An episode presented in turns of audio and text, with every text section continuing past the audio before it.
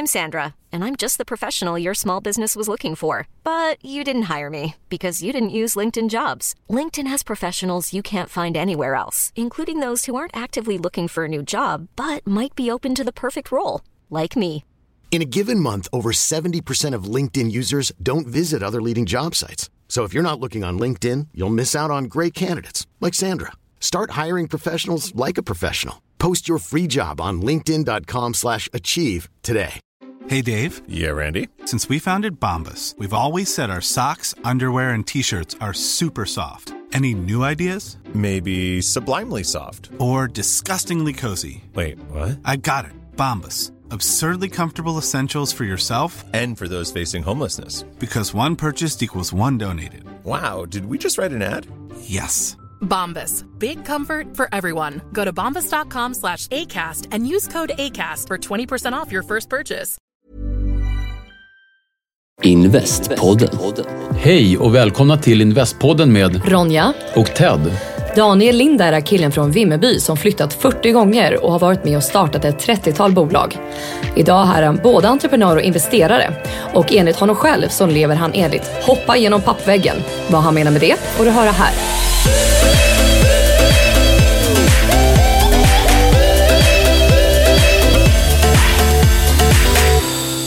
Hej Daniel, gud vad kul att du är här. Välkommen. Tack så jättemycket. Trevligt att vara här. Ja, härligt Daniel, kul, verkligen roligt.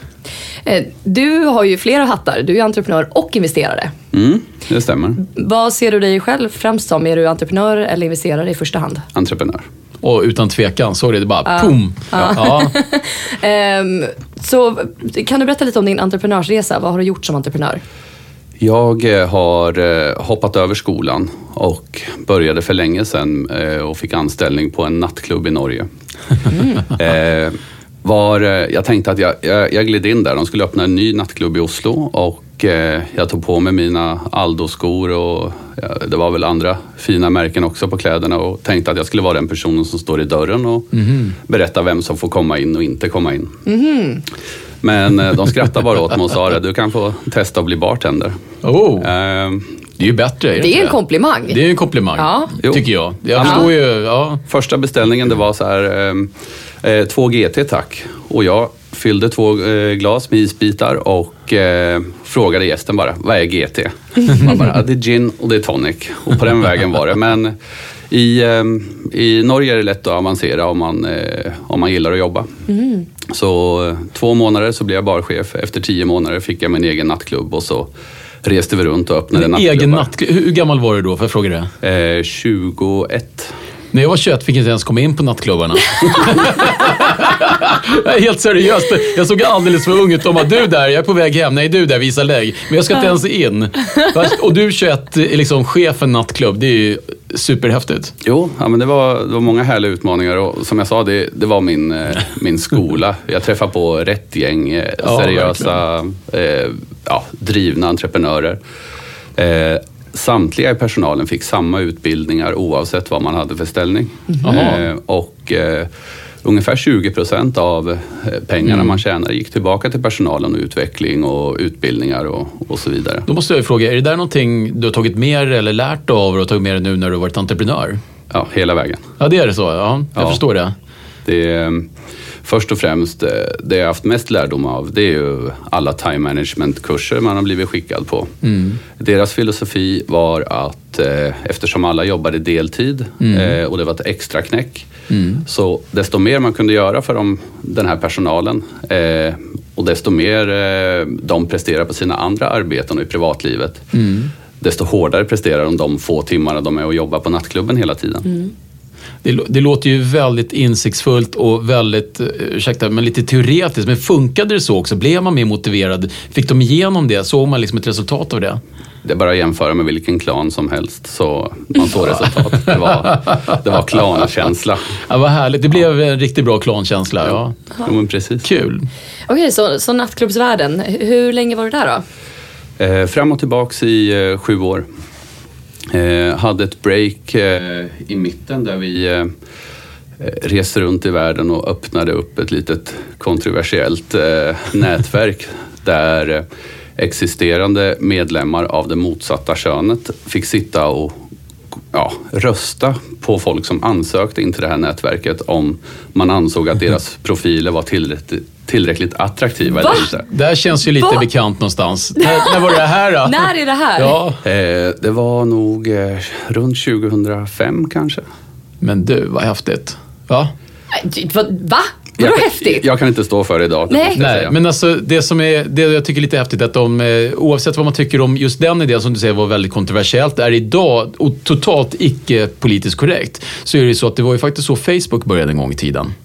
Ja, det var ju snyggast.se fanns ju också. Och snyggast.se Ja, också för den delen. Så att det är ju många nätverk som har börjat med någon sån kontroversiell, konstig nisch oavsett vad man tycker, men sen kanske byggts upp till någonting annat då. Ja, och det är ju väl det vi gör dagligen ändå, eller vad säga. Om man står i en bar och man är ute med sina tjejkompisar och så här, vilken kille verkar coolast att snacka med? Vilken verkar roligast? Vilken är most likely to succeed?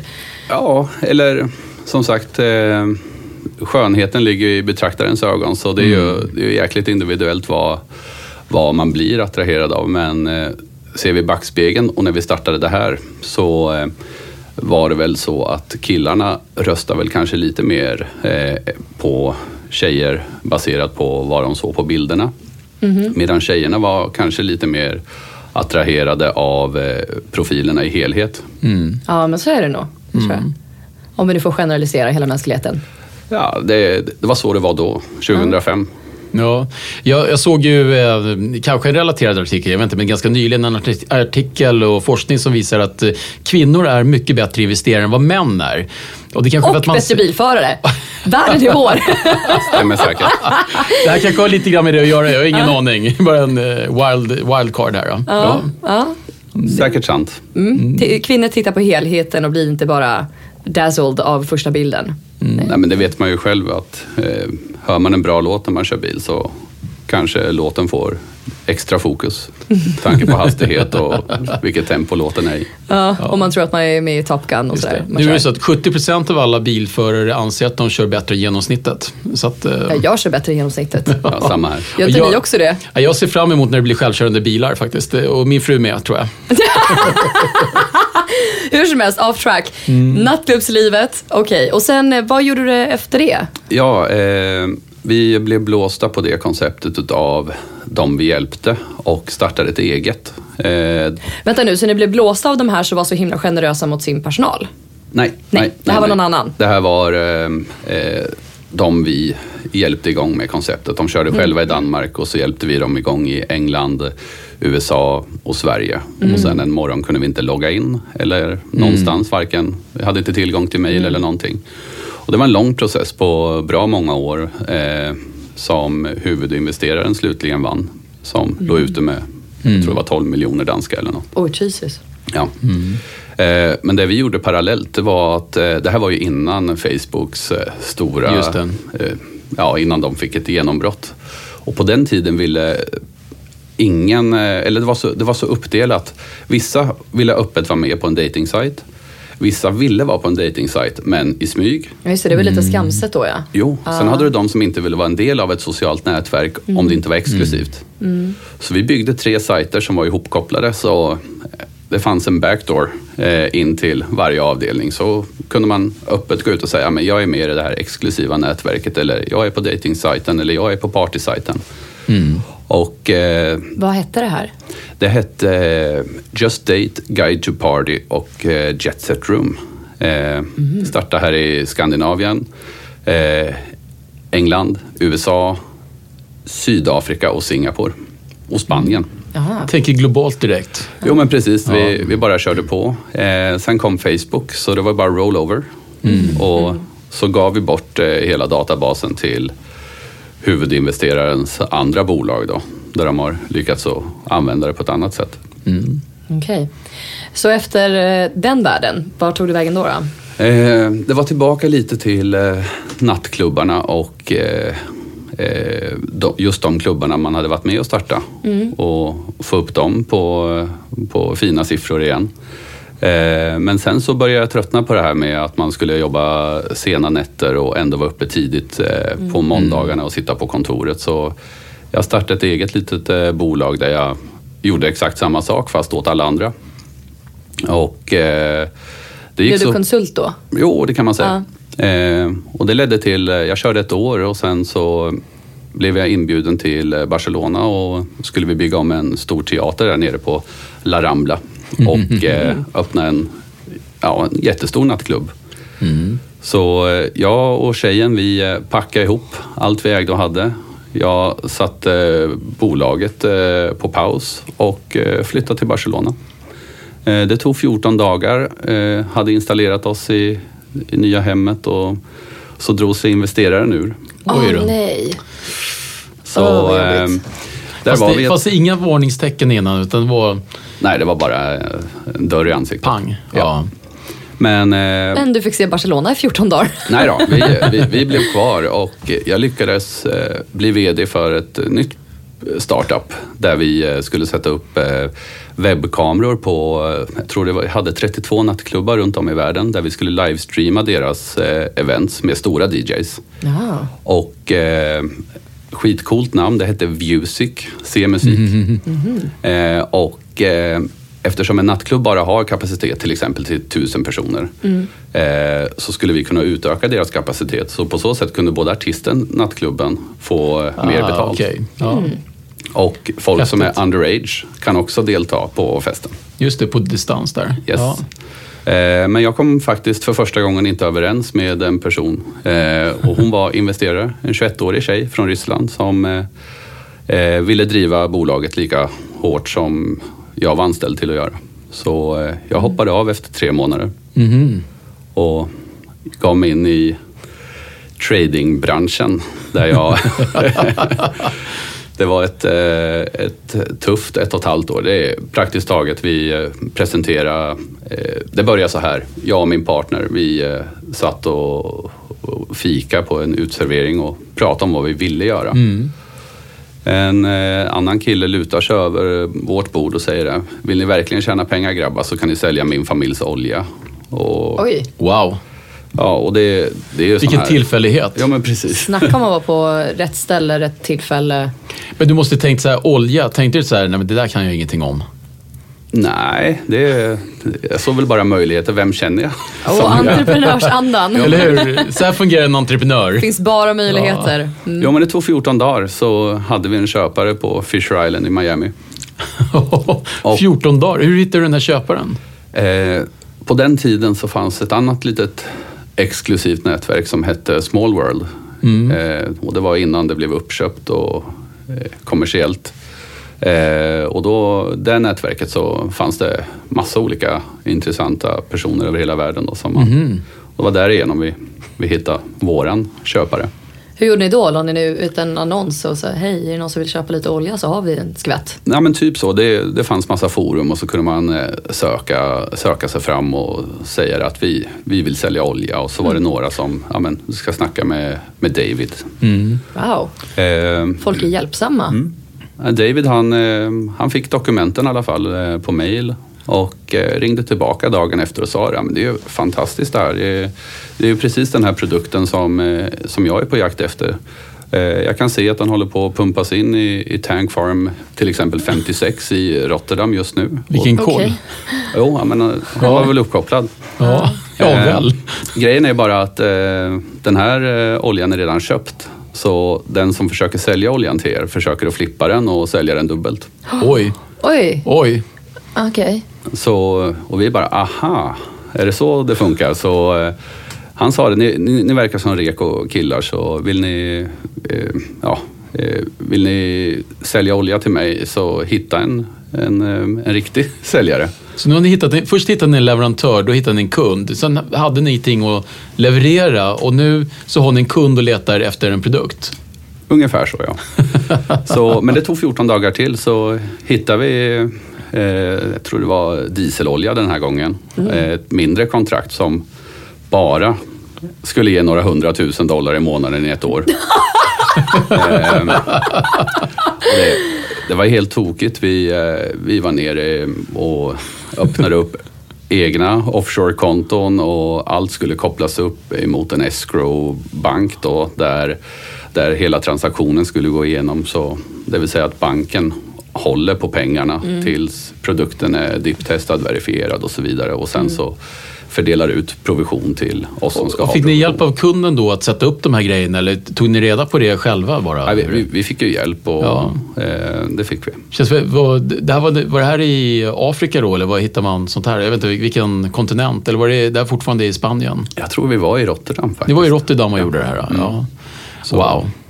Eh, men i alla fall, eh, det tog väl bara några dagar till. Vi, jag hade redan varit ute och firat, eh, varit på en dyr restaurang och, och framtiden såg väldigt ljus ut. Kolla på disco via videolinken. Ja, men ungefär. Ja. Vi eh, eh, fick ett besked att, eh, av säljaren då att eh, raffinaderiet eh, inte kunde sälja den här. All, alla produkter skulle gå till en större leverantör. Ah. Eh, så vi trodde på det Wow. och jobbade på och gjorde det här i ett och ett halvt år. Eh, och insåg att vi troligtvis blev blåsta alla tio gångerna. Åh Nej. nej. Wow. Så eh, 2011 eh, kom jag hem till Sverige eh, med minus eh, 5 000 euro på fickan. Men eh, under tiden, 5 000 euro, alltså det är alltså ungefär 50 000, 45 000 kronor. Men vad, vad levde du på under tiden då? För ni fick väl inga pengar medan ni höll på med de här affärerna antar jag? Alltså, jo, vi eh, hade ju en amerikan i bolaget. Det är en historia i sig. Vi eh, var i möte med eh, irakiska regeringen och skulle köpa deras råolja. Vänta nu, du har varit på möte med irakiska regeringen. Jag deltog inte som tur var. Okej. Men mina två partners, amerikanen och eh, min spanska partner var där. Aha. Eh, de hade en liten paus eh, under det här mötet där amerikanen fick för sig att börja fota de här dokumenten Oj. för att visa våran köpare att Det var på riktigt? ja, det eller är på inte? riktigt. Ja, och, Ja. eh, men eh, så blev han påkommen så de blev eh, ganska våldsamt utsparkade från, från Oj. ambassaden. Jesus. Och Ja. eh, jag vet inte om man ska säga att det var tur, men eh, Mario, min spanska eh, partner, hans familj och släktingar, många eh, jobbar inom både polis och eh, säkerhetspolis och så vidare. Eh, och vi fick besked att eh, våra namn hade dykt upp på en, på en lista man inte vill vara på. Oj. Så eh, vi Wow. ja, vi sparkade ut amerikanen ur bolaget på dagen. Vi tog in en ny partner som har ett av Spaniens största säkerhetsföretag. Eh, han satte eh, 950 000 volt genom amerikanens dator. Det var, blev bara en svart Gud, jag trodde inte du skulle säga hans dator. där. Jag blev så, oh, Var det tur att det var datorn? ja. Jo. Nej, men, och sen så gick vi med stora jäkla GPS-puckar under skjortorna i, i 14 dagar. Och jag höll mig mest inne.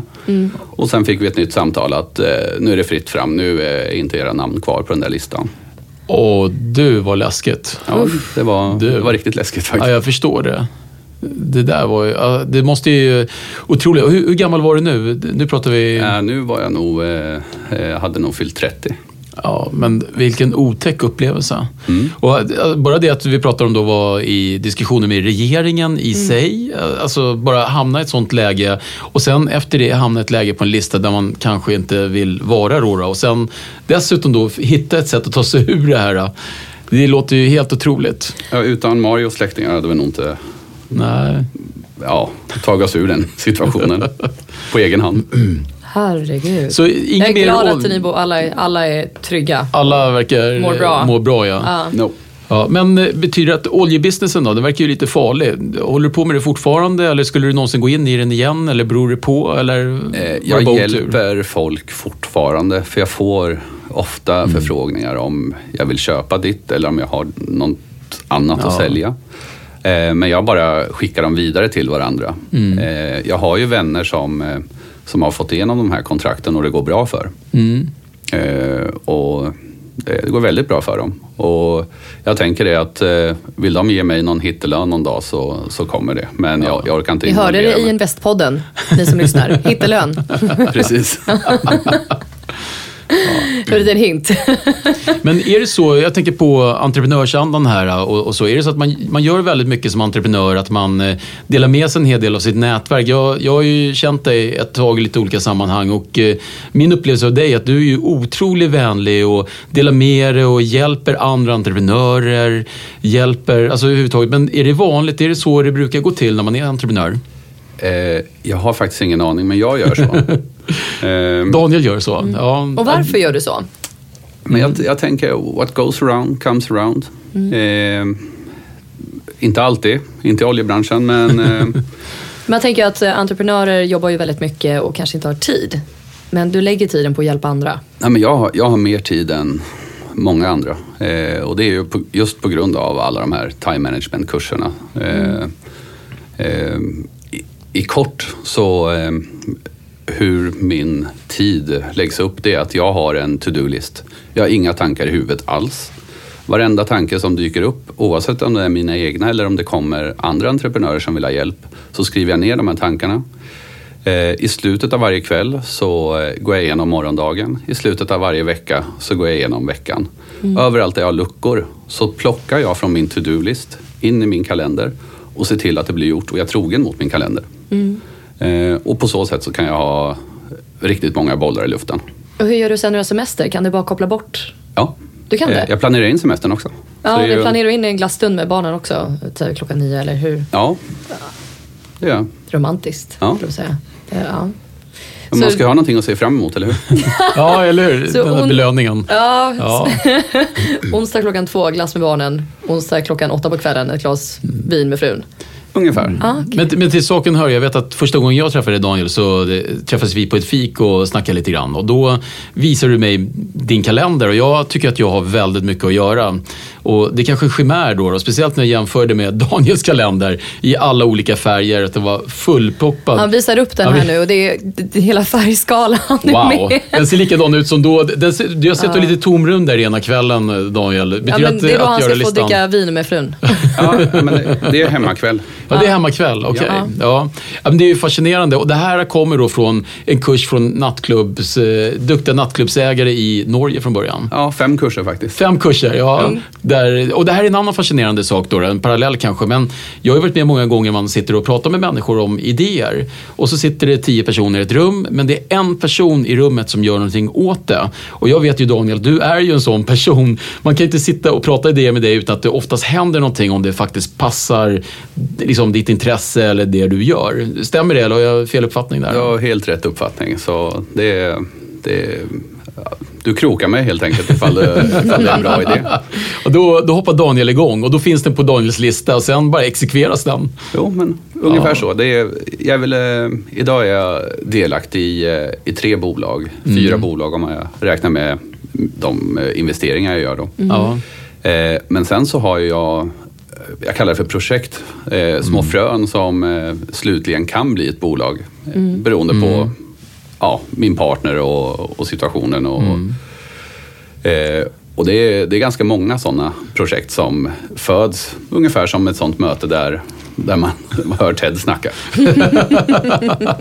Ja, Ibland blir jag förvånad när man pratar med människor som dig Daniel och sen så kommer de tillbaka efter och säger "Det där- men det var ju din idé från början. Tänkte, den där borde man ju ha agerat på, det var ju jäkla smart tänkt. Men det är där som investerare man tänker ibland att en idé är ju är värd hyfsat mycket om det är en bra idé. Men det är exekveringen som är det som avgör om någonting kommer hända eller inte. Ja men precis. Ja, men det finns ju jättemycket människor med bra idéer. Ja, Ja, men Daniel, är du är Men- ju helt klart någon som, som tar tag i det också. Och det är Ja, ju men det som jag- gör det värdefullt. Jag tror många av lyssnarna, de, eh, de har haft jättebra idéer. Eh, och sen helt plötsligt har de sett sin idé åka förbi eller på Ja. en hylla eller någonstans. Ja, jag hade ju två sådana. Och så var jag på, på ehm, en, en föreläsning och med en, en eh, Richard Botsman heter hon från, från England som var och pratade i Sverige. Eh, och då såg jag två av mina idéer som jag satt nu och skissade på och tänkte göra. De flög förbi och var jättehits i England. och nu spreds över hela världen. Där ser man. Så här, jaha, okej. Ja. Men det betyder ju att har jag haft en idé och någon annan haft en idé, då är det 2000 människor till som har haft samma idé. Mm. Men någon var betydligt mycket snabbare på att ta tag i den där idén än vad jag var. och, gen, och genomföra. Men här, här blir man ju nyfiken då. Får man gå kurs hos dig Daniel här i time management vid något tillfälle? Helt klart. Jag skulle faktiskt ha haft en kurs för en vän igår som, eh, Okej. som skulle vilja ha lite hjälp. För han, eh, Han börjar få riktigt många bra kunder och, och så vidare men Mm. känner att han inte hinner med. Och sen så hinner vi eh, med att träffas samtidigt som han vet allt jag håller på med och han, Ja. han får inte riktigt ihop det. Men det, det är inte så avancerat när man kommer in i rutinerna. Man måste hitta en rutin och kanske ett förhållningssätt till det. Jo, man måste vara trogen mot kalendern. Ja, Trogen mot kalendern, det är nyckelordet här. Ja. Jo, men alltså det, det är väl det att eh, idag med, med all snabb kommunikation, vi har, vi har eh, paddor, telefoner och det plingar överallt och så vidare. Så, eh, till exempel en, en dag för mig där jag sitter, jag börjar alltid med att göra det absolut tråkigaste först. Det som måste göras. Eh, och det gör jag väldigt fort för jag har uppskattat hur lång tid det tar. Sen har jag det gjort, under tiden jag gör det, då slår jag av ljudet och lägger bort allt som kan störa mig. För Eh, någonstans så läste jag att eh, blir du störd av en, en eh, vad heter det, notification Ja. på telefonen så tar det faktiskt åtta minuter för din hjärna att komma 100% tillbaka till vad du nu höll på, höll på med. Och åtta Oj. minuter är lång tid. Verkligen. Ja, men jag, jag kan absolut kan jag, jag kan verkligen köpa in på den idén. Jag, jag försöker också stänga av, eller jag stänger av mina notifieringar på datorn och precis allting annat. Jag stänger till och med ibland av internet så att jag inte mi- missar eller blir nyfiken på någonting. Alltså. Men jag förstår, jag förstår den tanken, eh, verkligen. Det är, ni som inte gjort det skulle jag verkligen rekommendera att testa det någon gång. Det är därför när jag försöker få tag på Ted så mejlar jag, smsar, ringer och skriver på Facebook. Jag tror, jag tror att nästa grej är att du börjar faxa till mig snart. Börjar bli lite orolig. Kommer hem så här privat bud. Du sjunger en sång. Ring tillbaks till Ronja. Ja, fasta linan. Ja, kolla, Daniel lyser till. Han har fått en ny idé tror jag. ja, men för jag vet inte vilket medium du kollar först. Så det, då är det bäst att finnas med överallt för säkerhets skull. Jag avskyr också när folk har två telefonnummer. Det värsta jag vet, för då måste jag smsa båda två. Så ja, men så, så, det är bra tror jag att stänga av så att man slipper sådana som mig då som hör av sig på alla ställen och inte ger sig. Ja, det, det, man kan ju, det går ju att ignorera så här i, i tysthet, du vet. Ge en, en tyst ringsignal och allt sånt. Ja. Nej, kurs, kurs hos dig Daniel. Jag, jag skriver upp med när som helst. Men då, vi måste hoppa, får vi hoppa från 2011 till nutid? Ja, Eh, du är ju med i spelbranschen kan jag säga. Just du har ju inte kasinot här utan eh, du har ju ett iPad-spel. jo men precis. Jag, är- jag är partner eh, och co-founder heter det ju. Med eh, ett bolag där några barndomsvänner kontaktade mig. De eh, hade gjort ett spel som eh, redan då hade vunnit eh, Gotland Game Awards. Och det här spelet det utförs på en iPad. Vad heter spelet? Det heter Clapper. Ja, för alla som vill prova hemma. Yes, och för tillfället funkar det bara på iPads. Eh, det är en, den klassiska klappleken från skolgården. Man är två personer och man klappar i takt till någonting. Så vår iPad eh, har vi byggt en mjukvara så att eh, den känner av eh, genom kameran om man klappar i takt. Ja, som Och- sådana här dansspel som finns. Ungefär. Ja. Och så eh, kan den identifiera sex olika klappar. Och så finns det olika nivåer, alltifrån lätt helt upp till bananas. Till bananas. Visst. Lätt till bananas. Ja. Ja. Och eh, det, har, eh, det har rullat på. Från början var det ju eh, eh, två riktigt coola här björnhandskar, eller händer man drog på sig så här med bluetooth-sensorer. Och eh, det jag ja, bidrog med där från början det är väl att eh, jag föreslår att vi skulle skrota hårdvaran och bara ha en mjukvara. Och eh, de här grabbarna är ju genier så de lyckades ju bygga det där över förväntan på två månader. Två månader, det är Wow. snabbt. Yes. Eh, Time management. Jag tänkte säga, de har gått Daniels time nej, management-kurs. de, det har de faktiskt inte. Nej. utan eh, de, de jobbar på riktigt eh, flitigt själva. Och, Nej, Imponerande. Hiring for your small business? If you're not looking for professionals on LinkedIn, you're looking in the wrong place. That's like looking for your car keys in a fish tank. LinkedIn helps you hire professionals you can't find anywhere else, even those who aren't actively searching for a new job but might be open to the perfect role. In a given month, over 70% of LinkedIn users don't even visit other leading job sites. So start looking in the right place. With LinkedIn, you can hire professionals like a professional. Post your free job on linkedin.com slash achieve today. Wow. Nice. Yeah. What you're hearing are the sounds of people everywhere putting on Bombas socks, underwear, and t-shirts made from absurdly soft materials that feel like plush clouds. Yeah, that plush. And the best part? For every item you purchase, Bombas donates another to someone facing homelessness. Bombas. Big comfort for everyone. Go to bombas.com slash ACAST and use code ACAST for 20% off your first purchase. That's bombas.com slash ACAST. Code ACAST. Hold up. What was that? Boring. No flavor. That was as bad as those leftovers you ate all week. Kiki Palmer here, and it's time to say hello to something fresh and guilt-free. Hello Fresh. Jazz up dinner with pecan-crusted chicken or garlic butter shrimp scampi. Now that's music to my mouth. Hello Fresh. Let's get this dinner party started. Discover all the delicious possibilities at hellofresh.com. Men ni har ju vunnit massa priser, eller hur? Jo, vi var nere i Amsterdam och eh, då var det 140 bolag Ja. eh, som tävlade och där kammade vi hem eh, publikens eh, pris. Då. Kul. Gratulerar. Tackar, tackar. Verkligen grattis. Ja. Jättehäftigt. Och nu för några veckor sedan så var vi på det här Nordic Game Awards där vi vann eh, indie, eh, indie-avdelningskategorin när man säger. Och eh, då var vi, jag tror det var åtta eh, spel då som var nominerade. Häftigt. Ja, gratulerar, vad kul. Grattis. Så, men vad, vad innebär det om man har byggt ett spel, eller du då som är medgrundare till det här spelet, vad innebär det att, att vinna de här tävlingarna? Ja, men det är väl eh, först och främst eh, man, eh, eftersom vi är helt okända så bygger vi upp ett rykte i, i branschen. Eh, och eh, nu eh, har vi ju blivit nominerade till världens största spelmässa. Och där är det ju, jag tror det är mellan 30 och 40 spel som har blivit nominerade från hela världen. Eh, och där är vi ett utav dem. Eh, och det känns jättebra. Och eh, efter den här mässan så kommer vi troligtvis bli omnämnda i de flesta medier som eh, intresserar sig för spel. Och då, då tror jag det kan ta fart. Gud vad kul. Kul. Eh, och det här spelet då, det är ju så här s- skolgårdsklapplekar. Så för, hur gammal är man för det här spelet? Eh, vi har satt eh, ifrån nio år på eh, eh, App Store. Då.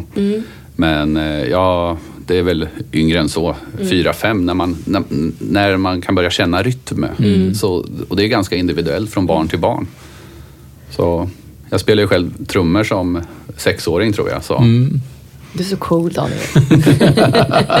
så bara, nattklubbsvärlden, trummor, va? ball. Ehm, och sen så investerar ju du också. Jo, försöker. Försöker, ja. Så vad, investerar du i? Vilka typer av bolag? Eh, privat så eh, går det väl inte så bra.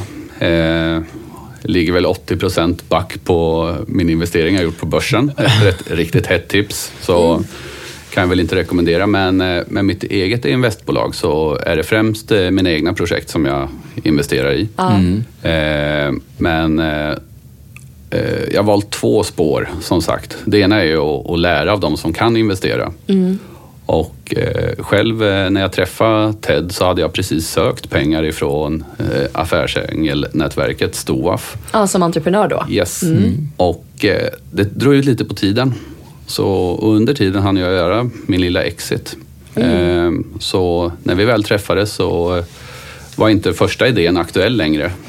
Utan, Den var såld redan. Exit är bra i den här världen. Ja. Ja, nej men så vi vände på det och eh, jag investerade då hos eh, Stockholms Affärsänglar, Stoaf. Eh, och där, eh, det är väl lite en skola för mig där jag tar på mig de stora öronen och försöker delta så mycket jag kan och lära mig. Men den andra spåret, det, det är att eh, jag kör mycket på, på magkänsla. Och det, det finns så många olika variabler vad magkänsla faktiskt är när det kommer till investeringar.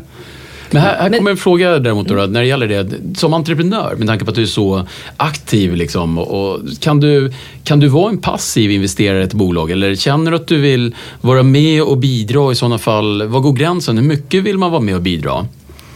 Ja, Jag tänkte ja. i, ditt, i ditt personliga fall. Liksom. Eh, I mitt personliga fall så är det ett krav att jag ska få vara med och bidra. Det är ett krav. Ja. Ja. Eh, för jag, man vill ju kunna påverka och eh, i alla fall eh, peta alla strategier i rätt riktning som man själv eh, ja, mår bra över och att det känns bra. Men jag har ju en del passiva investeringar men de har ju jag gjort eh, i form av att, eh, att eh, Stoaf gör den due diligence jag inte gör. Alltså du åker lite på den vågen där. Mm, helt För klart. det var precis det jag tänkte fråga. Hur hittar du de bolagen som du investerar i? Om man bortser nu från Stoaf. De kommer till mig. Det, det är, eh, som tur är så har man ju lärt att känna massa folk eh, eh, genom åren och eh, eh, så fort det går bra för en själv så, så delar jag med mig till mina vänner, Mm. främst över, över sociala medier och, Mm. och så. Eh, och det, är- det är i alla fall en, två gamla vänner eller bekanta som hör av sig varje månad och, och frågar om, om råd och, och så vidare. Och det, senast eh, i förrgår faktiskt eh, med en, eh, någonting som ingen har gjort än i världen Ja. som är riktigt spännande inom fraktbranschen. Och då kan det leda till en investering. Så du investerar i vänner och gamla bekanta och så? Ja, men precis. Ja. precis. Eh, sen så, jo, först vill jag höra, har du då någon strategi för investeringar? Hur du ska dela ut dem i olika branscher eller håller du till en bransch eller hur tänker du där? Nej, ingen strategi alls utan det, det ska bara kännas bra. Mm. Och eh, det, som jag nämnde, det är massa olika variabler men eh, man, ser väl eh, först och främst på potentialen om det är skalbart eller om eh, Kan du förklara för lyssnare vad skalbart innebär? Ja, skalbart. Tänk en lök. Liksom. Hur många gånger kan man eh, tjäna, tjäna på det? Eh, eh, vi, vi har ett projekt här nu som eh, vi ska sparka igång här när som helst. Och eh, jag hjälper en tjej med att ta fram en prototyp. Vi har gjort en internationell marknadsundersökning. Eh, vi har börjat hitta lite seed investment, eh, alltså de här första pengarna man, man behöver för att, för att komma igång och Mm. kanske få fram en prototyp som kan massproduceras. Mm. Och nu får ni hjälpa mig vad jag pratade om där i början. Hu, din huvudfråga var? Alltså, Eh, när jag pratar om hur du hittar bolag, det kan leda till investeringar i dina vänner och sen strategier.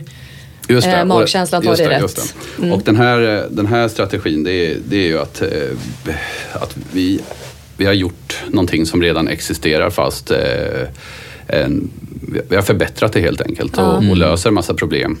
Mm. Så, och eh, problemlösare är väl faktiskt en av, det är, väl, det är en strategi jag har. Det är att lösa problem å- åt andra. Eh, Det är en bra strategi. Börja med problemet. Mm. Jag har ju hört dig säga någonting som jag tycker låter jätteintressant. Vad menar du med hoppa genom pappväggen? Ja, det är någonting som eh, jag har gjort väldigt mycket. Jag försöker göra det dagligen. Det är att våga att man ja, inte riktigt vet vad som kommer hända. Det kan ju vara en, en stenvägg bakom pappväggen. Och Ouch. Ibland kan det ju vara någonting väldigt bra. Eh, och eh, jag tror det är viktigt att vi alla provocerar oss själva till att faktiskt eh, ja, ge sig själv utmaningar dagligen. Mm. Eh, och det kan, det kan ju vara små saker.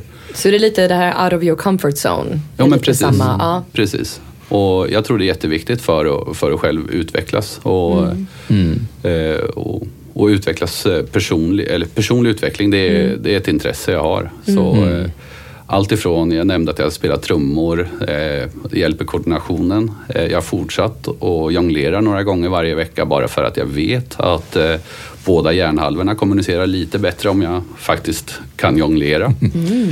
Eh, jag har gått kurser eh, och varit på seminarier.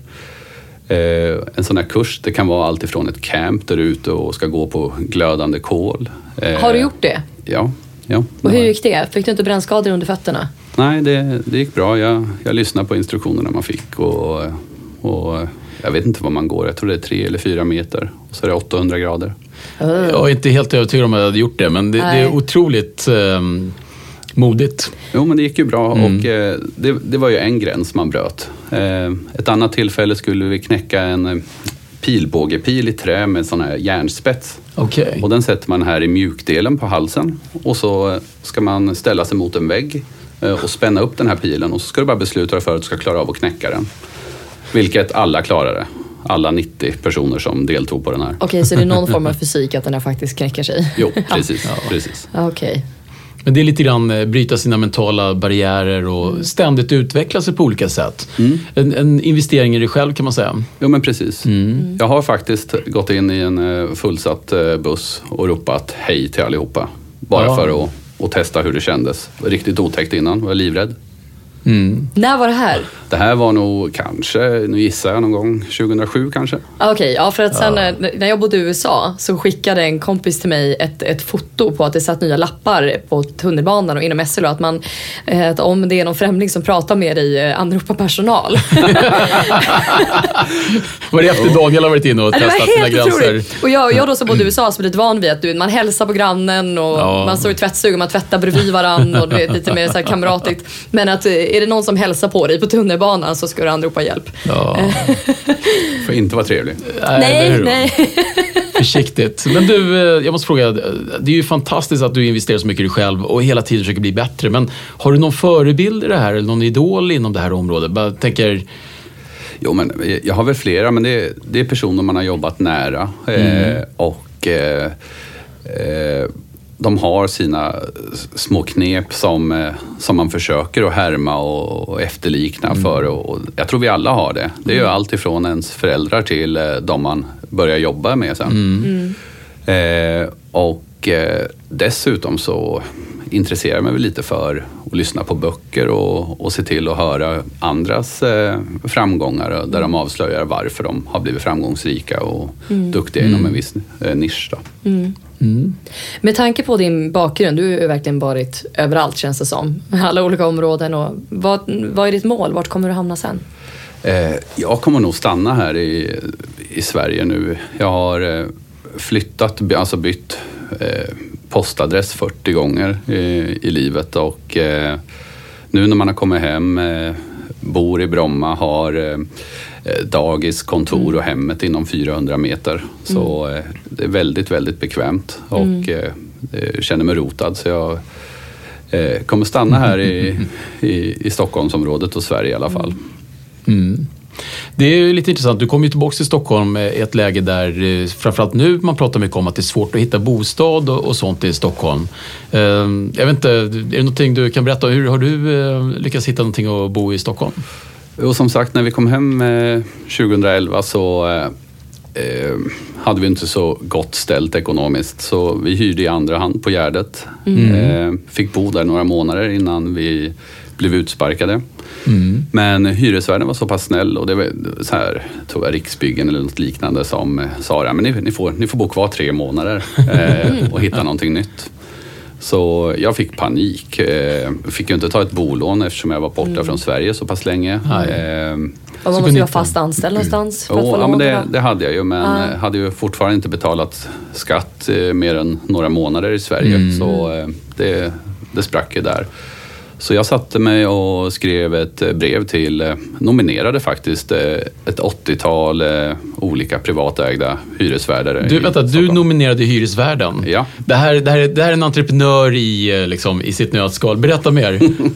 Nej, men, jag, jag åkte och, och köpte kuvert. Målade alla kuverten med grön sprayfärg. Jag tänkte så här, färgpsykologi kanske hjälper till att godkänna innehållet. Eh, I varje kuvert satte jag en bomullstråd så de fick dra upp det som ett riktigt nomineringskuvert. Okej. Och, och så kort och gott skrev jag att grattis, ni har blivit nominerade till Sveriges bästa hyresgäster. Eh, vi tar bort luddet ur eh, torktumlaren, vi gör rent fris och snö. Får vanliga, eller vi får praktiskt taget vanliga människor att framstå som vilda. Vi är med på vårstädningen som andra undviker. Jo, men precis, precis. Men eh, vi, eh, vi skrev, eh, skämt åsido, det här är jag, det här är min sambo. Eh, eh, vi ville ha en tvåa, trea, fyra, femma i, i första hand. Och eh, avsluta lite med, jag tror det var en bild och så ironiskt PS, högt upp med utsikt är ett plus. Och det var väl en 350 000 i bostadskön då.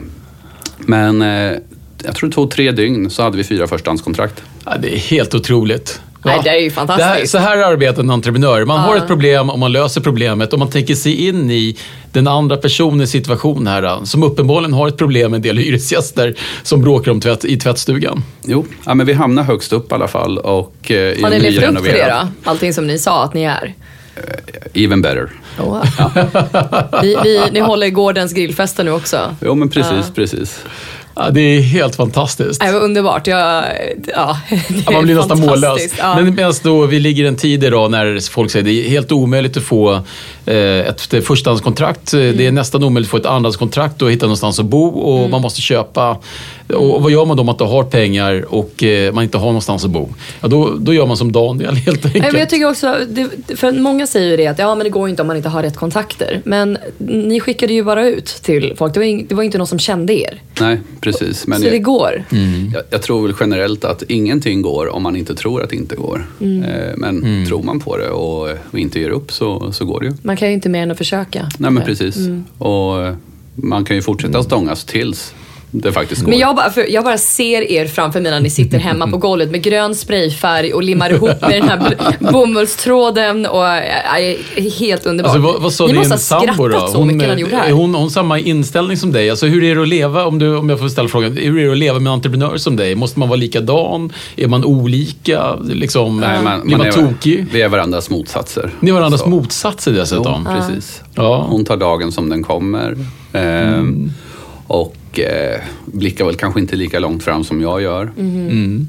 Och, och varför man blickar framåt. Och va, hur långt fram blickar du då? Oj, eh, jag jobbar väl försiktigt med en sån här femårig plan.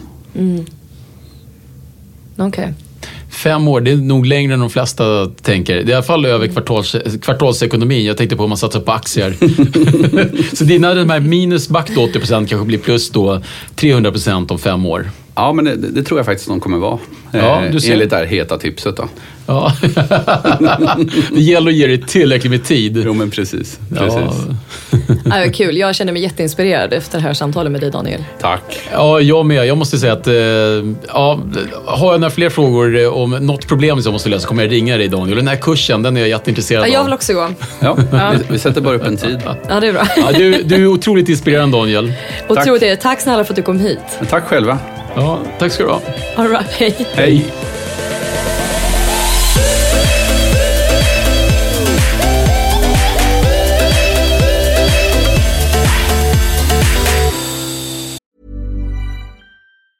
Ever catch yourself eating the same flavorless dinner three days in a row?